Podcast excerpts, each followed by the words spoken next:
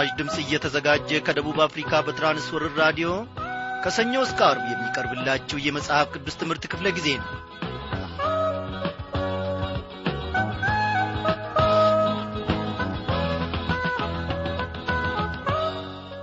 እግዚአብሔር አምላካችን በድንቅ አጠራሩ ከባዘንበት ከኰበለልንበት ራሳችንንም በዘነጋንበት ጊዜ ሁሉ አስታውሶን በልጁም በጌታ በኢየሱስ ክርስቶስ ፍቅሩን እንደ ገና ደግሞ ቸሮን ወደ ምሕረቱ ወደ ጸጋው መልሶናል። ስለዚህም በቤቱ ውስጥ ሆነን ድንቅና ዘላለማዊ ስሙን እየጠራን ከፍ ከፍ እናደርገዋለን። በእነዚህ ባለፉት ቀናት ሁሉ እግዚአብሔር አምላካችን ከጸጋው ማዱ እየመገበን እያስተማረን እያስተካከለን ቅን የሆነችውን መንገዱንም ደግሞ እያሳየን ለዚህች ሳምንት መጨረሻ ደግሞ እንድንበቃ ፈቃዱ ሆኗል። እግዚአብሔርን ምን ይሳነዋል?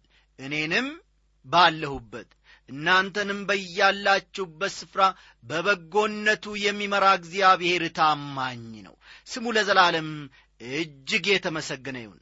እንደምናመሻችሁ በጌታ የተወደዳችሁ ክብራን አድማጮቼ ሰላምታዬን ከቶ አልዘነጋውም። እንደ ወትሮ ሁሉ የእግዚአብሔርን ታላቅነትና በጎነት ላነሳሳ ብዬ ነው እንጂ። በያላችሁበት ስፍራ ሆናችሁ በዚህን ጊዜ ራዲዮናችሁን ከፍታችሁ አንድ ላይ በመሆን ኖ ከእግዚአብሔር ማድ ለመመገብ የቀረባችሁ ትኖራላችሁ። እግዚአብሔር እየተመሰገነ ይሁን። ወገኖቻችን የአገርን ግዳጅ ለመወጣት በጦር ሜዳ የተሰለፉት እንዲሁም ደግሞ በየማረሚያው ቤቱ ያሉት በተለያየ ዐይነት ምክንያት በዚያ ደግሞ እንዲቀመጡ የሆኑት። አዎ እግዚአብሔርን ለማምለክ በዚህን ጊዜ ራዲዮናችሁን ድምፅ ከፍ አድርጋችሁ አንድ ላይ ቀርባችሁ ልትሆኑ ትችላላችሁ። ሌሎች ደግሞ ከቤተሰቦቻችሁ ጋር ከጓደኞቻችሁ ጋር ወይንም ብቻችሁን በመሆን በእግዚአብሔር ማዕድ ፊትም እየቀረባችሁ ልትኖሩ ትችላላችሁ። እግዚአብሔር ለዘላለም የተመሰገነ ይሁን። እያንዳንዳችንን እግዚአብሔር ባለንበት ስፍራ በፍቅር ዐይኖቹ ይመለከተናል። የእግዚአብሔርን ብድራት ወገኖቼ በምን እንመልሳለን? አው ነፍሳችን እግዚአብሔርን እጅግ ከመውደዷ የተነሣ ልባችን በውስጣችን ይዘላል። ስሙ ለዘላለም ይክበር ይመስገን ከማለት በስተቀር ሌላ ምን እንላለን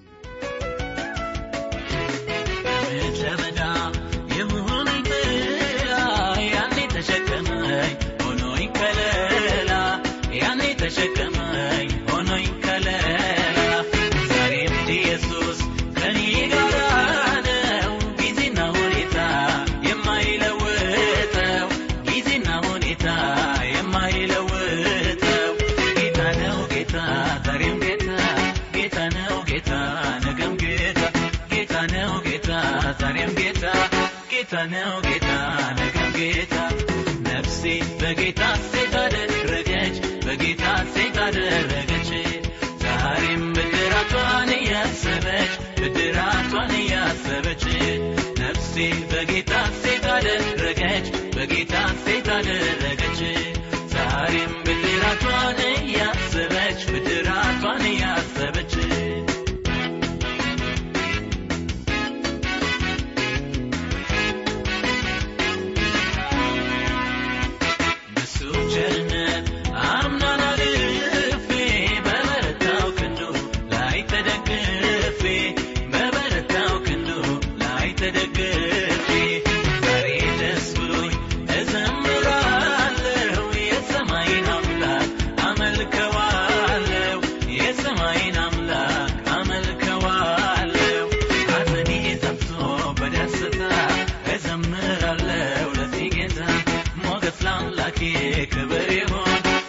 ለሰዋ ዜማ ያማረውን ነፍሴ በጌታ ሴት አደረገች በጌታ ሴት አደረገች። ዛሬም ብድራቷን እያሰበች ብድራቷን እያሰበች። ነፍሴ በጌታ ሴት አደረገች በጌታ ሴት አደረገች። ዛሬም ብድራቷን እያሰበች ብድራቷን እያሰበች። ውድ አድማጮቼ ዳንኤል የእግዚአብሔርን ብድራት በማሰብ በዝማሬ አምላኩን አሞጋገሰ። እኔና እናንተ የእግዚአብሔርን ብድራት በምን እንመልሳለን? እናመስግን። እግዚአብሔር ሆይ እኛ ከምንልህ በላይ ነህ አንተ። እኛ ከምንናገረው በላይ ታላቅ ነህ እግዚአብሔር ሆይ። በሕይወታችን በኑሮአችን በሥራችን ሁሉ አንተ ገነ ስለምትታይ ከብረ ስለምትታይ እጅግ እናመሰግንሃለን እግዚአብሔር አባታችን ሆይ ስለዚህ ስላለፉት ቀናት ስለ ተናገርከን ስለ እጅግ አድርገን እንወድሃለን። ጌታዬና አምላኬ ሆይ እግሮቻችን አንተ የፈቀድከውን ቦታ እንዲረግጡ እነሆ ልባችን ደግሞ በፈቃድህ ጌታዬ ሆይ የተመራ እየተገዛ እንዲሆን በፊትህ በዚህን ጊዜ ራሳችንን እናቀርባለን እንደ ፈቃድህ የምንኖር እንደ ፈቃድህ የምንመላለስ ሰዎች አድርገን። ካለ አንተ ፈቃድ እግዚአብሔር አምላኬው መውጣትና መግባት እንዳንችል እባክህ ጠብቀን። አብርሃም እንደ ተጠራ ሳይሆን አንተ ባልፈቀድከው መንገድ ተጓዘ። እግዚአብሔር ሆይ ያም ቢሆን ደግሞ አንተ አልጣልከውም አንተ አልተውከውም።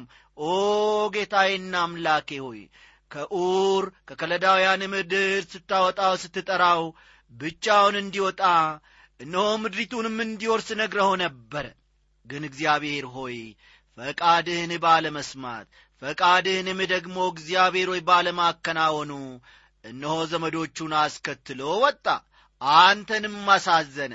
ዛሬም ደግሞ ወደ ራሳችን እንመለከታለን።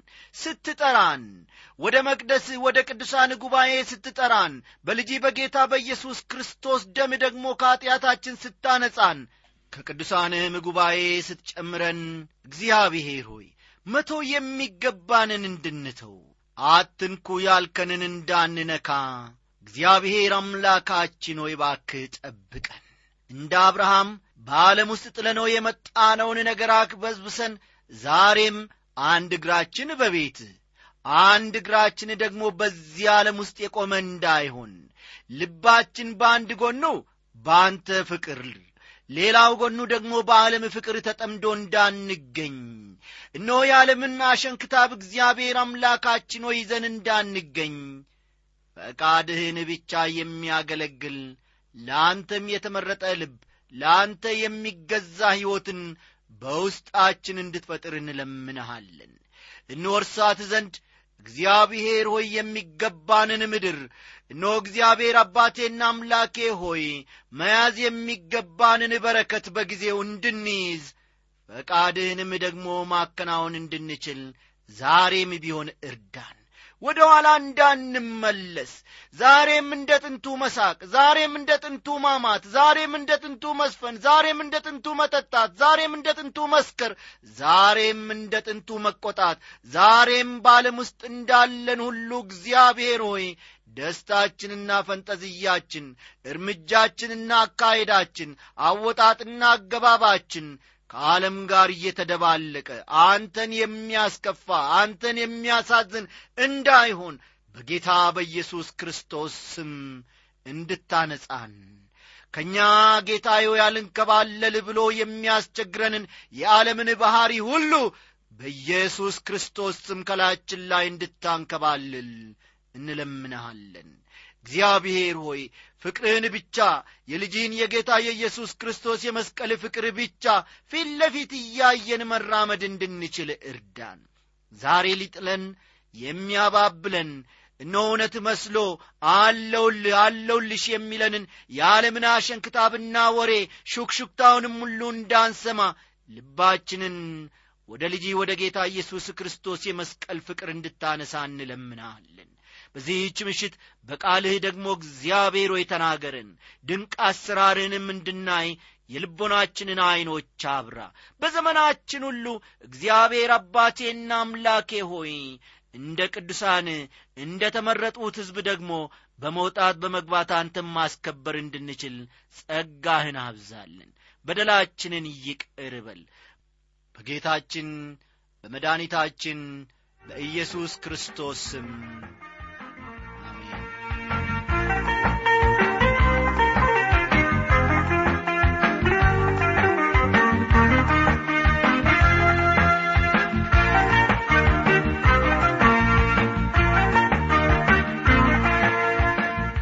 አድማጮቼ ኦሪት ዘፍጥረት ምዕራፍ አሥራ ሁለት ባለፉት ክፍለ ጊዜያት እግዚአብሔር አብርሃምን ስለ መጥራቱ ተስፋም እንደ ሰጠው ቀጠልም አድርገን የአብርሃምን ምላሽ ከተመለከትን በኋላ ስለ እምነቱ መላላት ወይንም ደግሞ አብርሃም ስለ ፈጸመው ስህተት ስንመለከት ነበረ።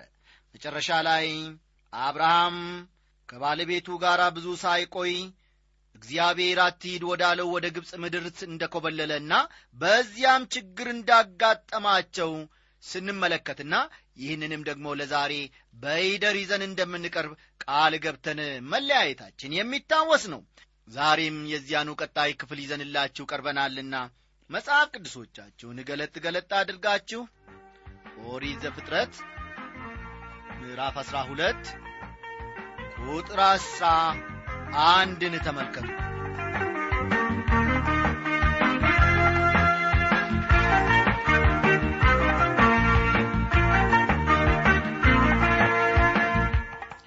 ወደ ግብፅ ምለግ መግባት በቀረበ ጊዜ ሚስቱን ሶራን እንዲህ አላት። አንቺ መልከ መልካም ሴት እንደሆንሽን ያውቃለሁ። የግብፅ ሰዎች ያዩሽ እንደሆነ ሚስቱ ናት ይላሉ። እኔንም ይገሉኛል አንቺንም በሕይወት ይተውሻል ይላል። እዚህ ቁጥር አሥራ ሁለትን ቀጠል አድርጋችሁ መመልከት ትችላላችሁ። እንግዲህ ወገኖቼ አብርሃምና ባለቤቱ ሶራ አሁን ወዴት ደርሰዋል ማለት ነው? ግብፅ ደርሰዋል ማለት ነው። እግዚአብሔር ደግሞ ወደ ግብፅ እንዲኮበልሉ ምንም የነገራቸው ነገር የለም። በዚህም አቅጣጫ ውጡ ብሎ የሰጣቸው ምልክትም የለም በሙት ባሕር በስተ ሰሜን ምዕራብ ዳርቻ የጥንት የመጽሐፍ ቅዱስ ጥቅሎች በዋሻ ውስጥ እንደ ተገኙ ሰምታችሁ ይሆናል። እነዚህ ጥቅሎች የሙት ባሕር ጥቅሎች በመባል ይታወቃሉ። በመጀመሪያ ደረጃ የማያምኑ ምሁራን እነዚህን ጽሑፎች መጽሐፍ ቅዱስ ትክክለኛ መጽሐፍ እንዳልሆነ የሚያጋልጡ ናቸው ብለው አስበው ነበር።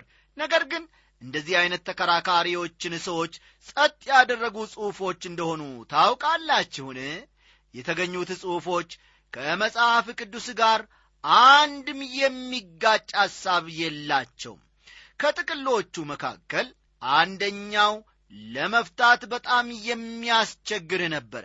ለብዙ ዘመናት በዚያ ሁኔታ የተቀመጠ ስለ ነበር ቢተረተር የሚፈረካከስና ደብዛውም የሚጠፋ ይመስል ነበረ ነገር ግን በዚህ ጥቅል ላይ አንድ ስም ተጽፎ ይታያል። ላሚህ የሚል ስም። ይህን የተመለከቱ ከአዋልድ መጻሕፍት አንደኛው የላሚህ መጽሐፍ ሁለተኛው ክፍል ነው ለማለት ሞከሩ። ይህ እጅግ ስህተት ነበረ። የእስራኤል ሕዝብ እነዚህን ጥቅሎች ገዝተው በሙዚየም ውስጥ ምሁራን በጥንቃቄ አርጥበው እያለሰለሱ ሊዘረጓቸውና ሊያጠኗቸው ጀመሩ። በጥናታቸውም መጨረሻ ዘፍጥረት ምዕራፍ አሥራ ሁለት ቁጥር አሥራ ሦስት ቁጥር አሥራ አራትና ቁጥር አሥራ አምስት በመጽሐፍ ቅዱስ ውስጥ እንደ ተጻፉት ሳይሆን ተብራርተው ተጽፈው አገኙ። በምዕራፍ አሥራ ሁለት ክፍል ስለ ሶራ ውበት በተብራራ ሁኔታ ተገልጿል። በመጽሐፍ ቅዱስ ውስጥ ከምናገኘ እውነት ጋር ይህ ጥቅል ውስጥ የተጻፈው እውነታ በጣም እጅግ በጣም የተጣጣመ ነው። እነዚህ ጥቅሎች አብርሃም እግዚአብሔር ወዳዘዘው ምድር እንደ ደረሰ ተነሳ በምድር በርዝመቷም በስፋቷም ሂድ እርሷን ላንተ ሰጣለሁና እንዳለው መግለጫ ይሰጣሉ። ዘፍጥረት ምዕራፍ 13 ቁጥር 17ን ተመልከቱ። ስለ አብርሃም ጉዞና ስለ ምድሪቱም ውበትና ልምላሜ እነዚህ ጽሑፎች ምስክርነታቸውን እንደ መጽሐፍ ቅዱስ ይሰጣሉ። የዐይን ምስክሮች አብርሃም ይሁን ወይም ሌላ እንደ ጻፈው ባይታወቅም የመጽሐፍ ቅዱስን እውነት አረጋግጠዋል። ዛሬ ግን ያንን ስፍራ የሚጎበኙ ብዙ ሰዎች ያ ስፍራ እንዴት ወተትና ማር የሚያፈስ አገር ተብሎ እንደ ተጠራ ይገረማሉ። ይህ ፈጽሞ ሊገባቸው አልቻለም። በዘዳግም መጽሐፍ ያ በአብርሃም ዘመን ክቡር የነበረው ስፍራ እንዴት ሊጠፋ እንደቻለ ማስተዋል እንችላለን። ከፍተኛ ድርቅና ረሃብ እንደነበርና አብርሃምም ያንን ስፍራ ለቆ ወደ ግብፅ እንደወረደ በመጽሐፍ ቅዱስ ውስጥ በትክክል ተጽፎ ሰፍሮ እናገኛለን። አብርሃም ወደ ግብፅ በተቃረበ ጊዜ በሶራ ውበት ምክንያት ችግር እንደሚገጥመው ተረድቶ ነበር። ስለዚህም ለባለቤቱ ለሶራ እንዲህ አላት እንግዲህ በአንቺ ምክንያት መልካም ይሆንልኝ ዘንድ ስለ አንቺም ነፍሴ ትድን ዘንድ እህቱ ነኝ በይ ሲል ባለቤቱን መከራት። ቁጥር አሥራ ሦስትን ተመልከቱ። እህቱ ነኝ በይ የሚለው አባባል ግማሽ ውሸት ነው። ተመልከቱ። እህቱ ነኝ በይ ብሎ አብርሃም ለሶራ ለባለቤቱ የተናገረው ግማሽ ውሸት ነው እንዴ? ምን ማለት ነው? ግማሽ ውሸትና ሙሉ ውሸት አለ ወይ አበበ? ትሉኝ ይሆናል። በጣም ጥሩ። ቀጥልን ለማየት እንደምንችለው አንዳንድ ጊዜ ግማሽ ውሸት ከሙሉ ውሸት የከፋ መሆኑን እንዲሁም የሚያሳስት መሆኑን እንመለከታለን። የአብርሃም ፍርሃት እውነት ነበረ። ተመልከቱ። የአብርሃም ፍርሃት እውነት ነበር። ፈርዖን ሶራን ወደዳት። በመጽሐፍ አስቴር እንደምናነበው ሴቶች የንጉሥ ሚስቶች ከመሆናቸው በፊት የመዘጋጀት ጊዜ ነበራቸውና ሶራን በምትዘጋጅበት ጊዜ እግዚአብሔር የፈርዖንን ቤት በታላቅ መክሰፍት አስደነገጠ። ሶራንም ሚስቱ አድርጎ እንዳይወስድ ማንን አስጠነቀቀው? አዎ ፈርዖንን አስጠነቀቀው።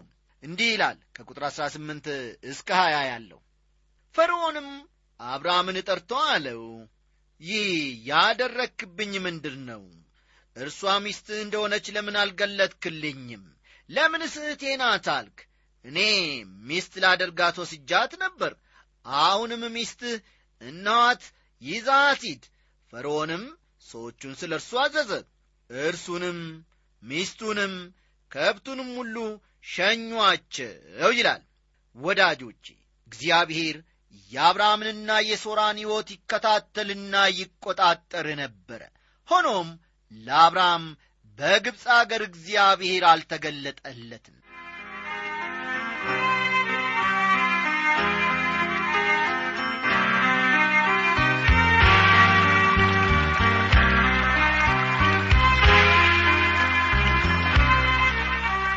ክቡራን አድማጮቼ በዚህ በምዕራፍ አሥራ ሁለት ውስጥ በእውነት እኔንም እናንተንም እግዚአብሔር እንደ ተናገራችሁ ከአብርሃምም ሕይወት ታላቅን ነገር እንዳተረፋችሁ እኔ ባለሙሉ ተስፋ ነኝ። በቀረን ጊዜ ደግሞ ቀጠላ አድርገን ከምዕራፍ አሥራ ሦስት ጌታ መንፈስ ቅዱስ የሚያስተምረንን አንድ ላይ በመሆን እንመለከታለን። የዚህ የምዕራፍ አሥራ ሦስት አብይ መልእክቱ ወይም ሐሳቡ አብርሃም ከሎጥ እንደ ተለየ ፈጠን ፈጠን በሉ አብርሃም ከሎጥ እንደ ተለየ ሎጥ ወደ ሰዶም እንደሄደ ሎጥ ወደ ሰዶም እንደሄደ እግዚአብሔር ለአብርሃም እንደ ተገለጠና እግዚአብሔር ለአብርሃም እንደ ተገለጠና ቃል ኪዳኑን እንዳጸናለት እንመለከታለን ማለት ነው። በዚህ በምዕራፍ አሥራ ሦስት አብርሃም ከግብፅ ምድር እንደ ተመለሰ እንመለከታለን አብርሃምና ሎጥ ከግብፅ ወደ ተስፋይቱ ምድር የተመለሱ። ሎጥም ከአብርሃም ተለይቶ ወደ ሴዶም ሄደ። እግዚአብሔር ለአብርሃም ለሦስተኛ ጊዜ ተገለጠለት። አብርሃም በግብፅ ምድር በነበረበት ጊዜና ሎጥም አብሮት በነበረ ጊዜ እግዚአብሔር አልተገለጠለትም ነበር። ይህንን በምዕራፍ አሥራ ሁለት መጨረሻ ተመልክተናል። ወደ ተስፋይቱ ምድር በተመለሰ ጊዜና ከሎጥ በተለየበት ወቅት በዚያን ጊዜ እግዚአብሔር ተገለጠለት። ወገኖቼ ከዚህ ምንን እንማራለን? እግዚአብሔር አብርሃም በግብፅ ምድር በነበረበት ጊዜ ሎጥም አብሮት በነበረ ጊዜ ተመልከቱም ወደ ግብፅ እንዲሄድ አብርሃም ታዟል እንዴ? አልታዘዘም። ይህ የአብርሃም ዋነኛው ስህተት ነው። ልብ በሉ። እግዚአብሔር እኔ ወደማሳይ ምድር ውጣ አለው። ሲወጣ ዘመዶቹን ይዘው ወጣ። እግዚአብሔር ያዘዘው ግን ብቻውን እንዲወጣ ነበር የነገረው። በዚያ በተቀመጡበት ስፍራ ዘመዶቹንም ይዞ በወጣበት ስፍራ ደግሞ ምን ማድረግ ጀመሩ? ዘመዶቹ ጣዖት አምላኪ ነበሩና ጣዖት ማምለክ ጀመሩ። እግዚአብሔርንም አሳዘኑ ከተመረጥን በኋላ ወደ እግዚአብሔርም ቤት ደግሞ ከተመለስን በኋላ እግሮቻችን በቅዱሳን ጉባኤ መቆም ከጀመሩ በኋላ እኔና እናንተ ድሮ ጥለነው የመጣነውን ባሕርያችንን ድሮ ስንሠራ የነበረውን የሚያስከፋውን የኀጢአት ባሕርያት በሙሉ ዛሬስ በማድረግ ላይ በማከናወን ላይ የምንገኝ ስንቶቻችን እግዚአብሔር በዚህን ጊዜ በግብፅ ምድር አልተገለጠለትም ነበር። ሎጥም አብሮት በነበረ ጊዜ እግዚአብሔር አልተገለጠለትም ነበረ ነገር ግን አብርሃም ወደ ተስፋይቱ ምድር ፊቱን ባቀናና በተመለሰ ጊዜ ከሎጥም በተለየ ጊዜ ተመልከቱ ከሎጥም በተለየ ጊዜ በዚያን ሰዓት እግዚአብሔር ለአብርሃም ተገለጠለት። ቁጥር አንድና ሁለትን እስቲ እንመልከት አብርሃምም ከግብፅ ወጣ። እርሱና ሚስቱ ለእርሱ የነበረውም ሁሉ ሎጥም ከእርሱ ጋር ወደ አዜብ ወጡ። አብርሃምም በከብት በብርና በወርቅ እጅግ በለጠገ ይላል። አብርሃም እንደ ዘመናችን ባለጠጎች እንደነ ሮክፌለር ወይም ደግሞ በሀገራችን እንግዲህ ሀብታሙን ሰው አስቡ። እንደዚያ ባለጠጋ ሰው ሆነ። በዚያን ጊዜ እጅግ ባለጠጋ ሰው ነበር አብርሃም። ቁጥር ሦስትና አራት ካዜብ ባደረገው በጉዞውን ወደ ቤቴል በኩል ሄደ። ያም ስፍራ አስቀድሞ በቤቴልና በጋይ መካከል ድንኳን ተክሎበት የነበረው ነው። ያም ስፍራ አስቀድሞ መሰዊያ የሠራበት ነው። በዚያም አብርሃም የእግዚአብሔርን ስም ጠራ ይላል። አብርሃም ምንም እንኳ ቢስትና ቢወድቅም እምነቱም ቢላላ ወደ እግዚአብሔር መመለስ ግን ችሏል። እንደ አብርሃም ላለ ለኰበለለ ማንም ሰው ወይም ሴት ወደ እግዚአብሔር ለመመለስ ከፈለጉ መንገድ አላቸው። የእግዚአብሔር እጆች ሊቀበሏቸው ዛሬም የተዘረጉ ናቸው። ቁጥር አምስት ከአብርሃም ጋር የሄደው ሎጥ ደግሞ የላምና የበግ መንጋ ድንኳን ነበረው ይላል። ሎጥም በግብፅ አገር ኑሮ ተሳክቶለትና በልጽጎ ነበረ። እስቲ ቁጥር ስድስትና ሰባት ምን እንደሚለን ቀጠላ አድርገን እኒ በአንድነት የሚቀመጡ ዘንድ ምድር አልበቃቸውም። የነበራቸው እጅግ ነበረና በአንድነት ሊቀመጡ አልቻሉም። የአብርሃምንና የሎጥን መንጎች በሚጠብቁት መካከልም ጠብ በዚያም ዘመን ከናናውያንና ፌርዛውያን በዚያች ምድር ተቀምጠው ነበር ይላል። ውድ አድማጮቼ የእግዚአብሔር ቃል በዚህ ሰዓት እንዲናገረን ብንፈቅድለት አስደናቂ ነገርን እንመለከታለን። ይህንን ልብ ብላችሁ ተመልከቱ። አብርሃም በግብፅ አገር በኋላ ከፍተኛ ሐዘን ያስከተሉበትን ሁለት ነገሮች አገኘ ወይም አጋጠመው። አንደኛው ሀብት ወይም ብልጽግና ነው። ተመልከቱ። አብርሃም በግብፅ አገር በነበረበት ጊዜ በኋላ ከፍተኛ ሐዘን ያስከተሉበትን ሁለት ነገሮች አገኘ ወይም አተረፈ። የመጀመሪያው ብልጽግና ወይም ሀብት ነው።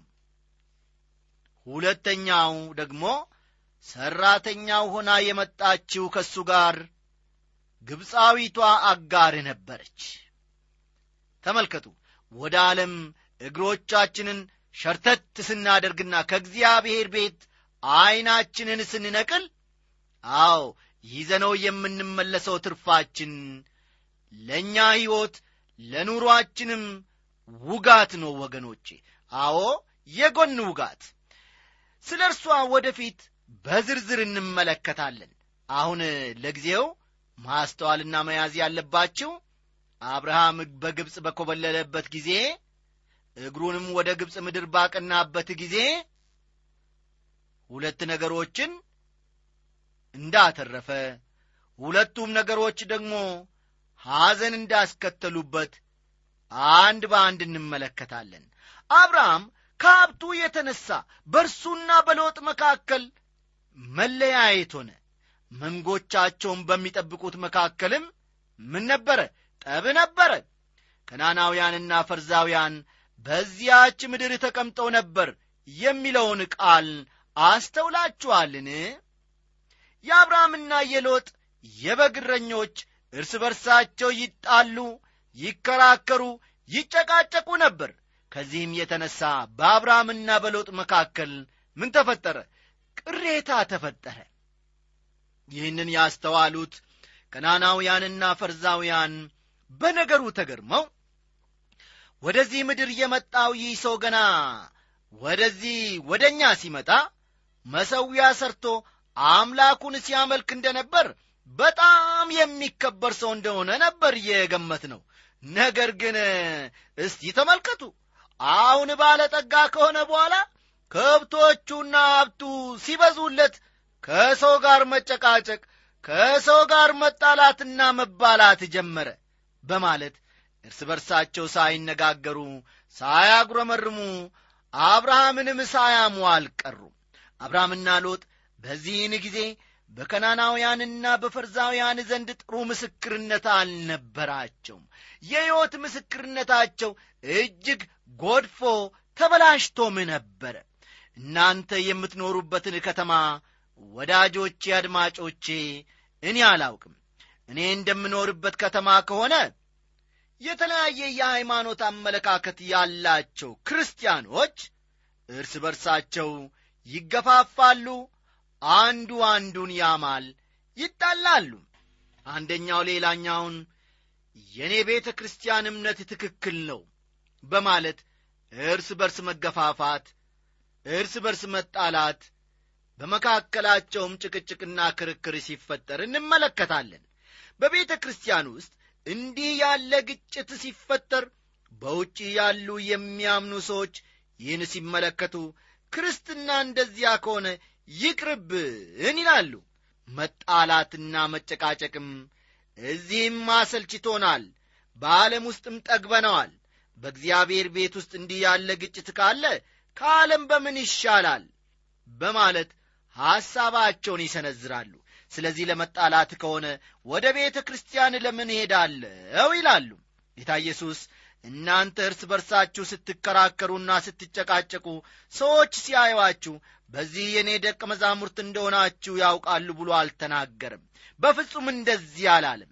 እርሱ እንዲህ ያለው እርስ በርሳችሁ ፍቅር ቢኖራችሁ ደቀ መዛሙርቴ እንደሆናችሁ ሰዎች ሁሉ በዚህ ያውቃሉ ነው ያለን።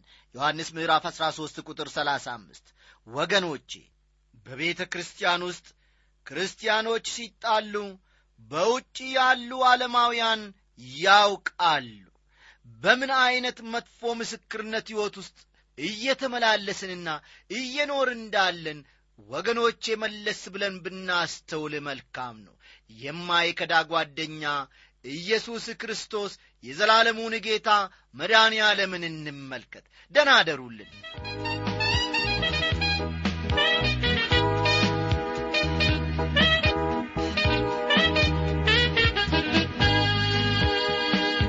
የታመንኩበት ፈጥኖ ሲከዳኝ ድንገት የተደገፍኩ ተሰብሮ ሲወጋኝ ያወቅኩት ተስፋ ያረግኩት ላይረዳኝ እንዲሁ ጠበቅኩት።